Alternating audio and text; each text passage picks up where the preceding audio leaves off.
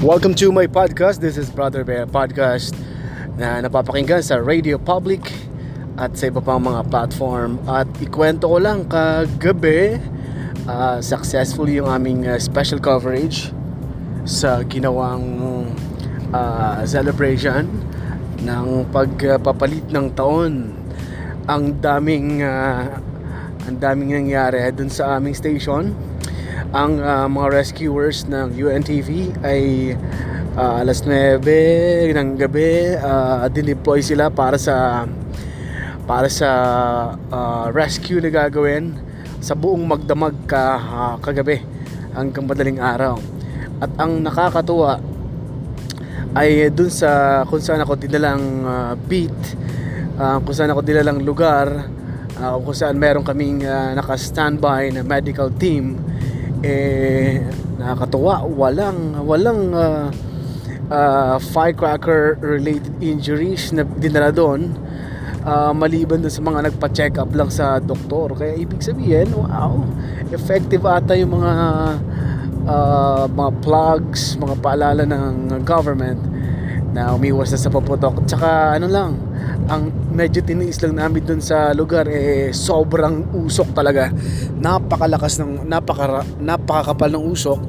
Mga 11:30 PM hanggang 12:30 uh, to 1 AM makapal na makapal yung usok. Pero 1 1 onwards pabawas na rin siya ng pabawas. Kasi hindi rin ganoon karami yung mga nagpa ano eh nag uh, gumamit ng fireworks na sa mga bahay-bahay or dun sa designated areas na nilagay sa mga barangay.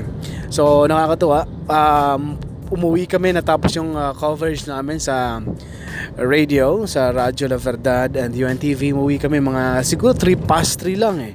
Past 3 ng umaga. Uh, nakarating na kami sa stations mga 4 pero last year naabot kami ng 6 kasi talagang marami kaming uh, mga maraming mga pasyente na kung saan nilagay yung mga medical team uh, dito sa Quezon City sa Batasan marami dyan mga nagpaputok din last year. Pero ngayon halos uh, ayon nga sa news eh 60% kung uh, hindi ako nagkakamali 60% ang binaba ng mga uh, fire firecracker related injuries ang nali, ang uh, ang uh, ang binaba So ibig sabihin eh medyo takot na ata mga Pilipino magpaputok, 'di ba?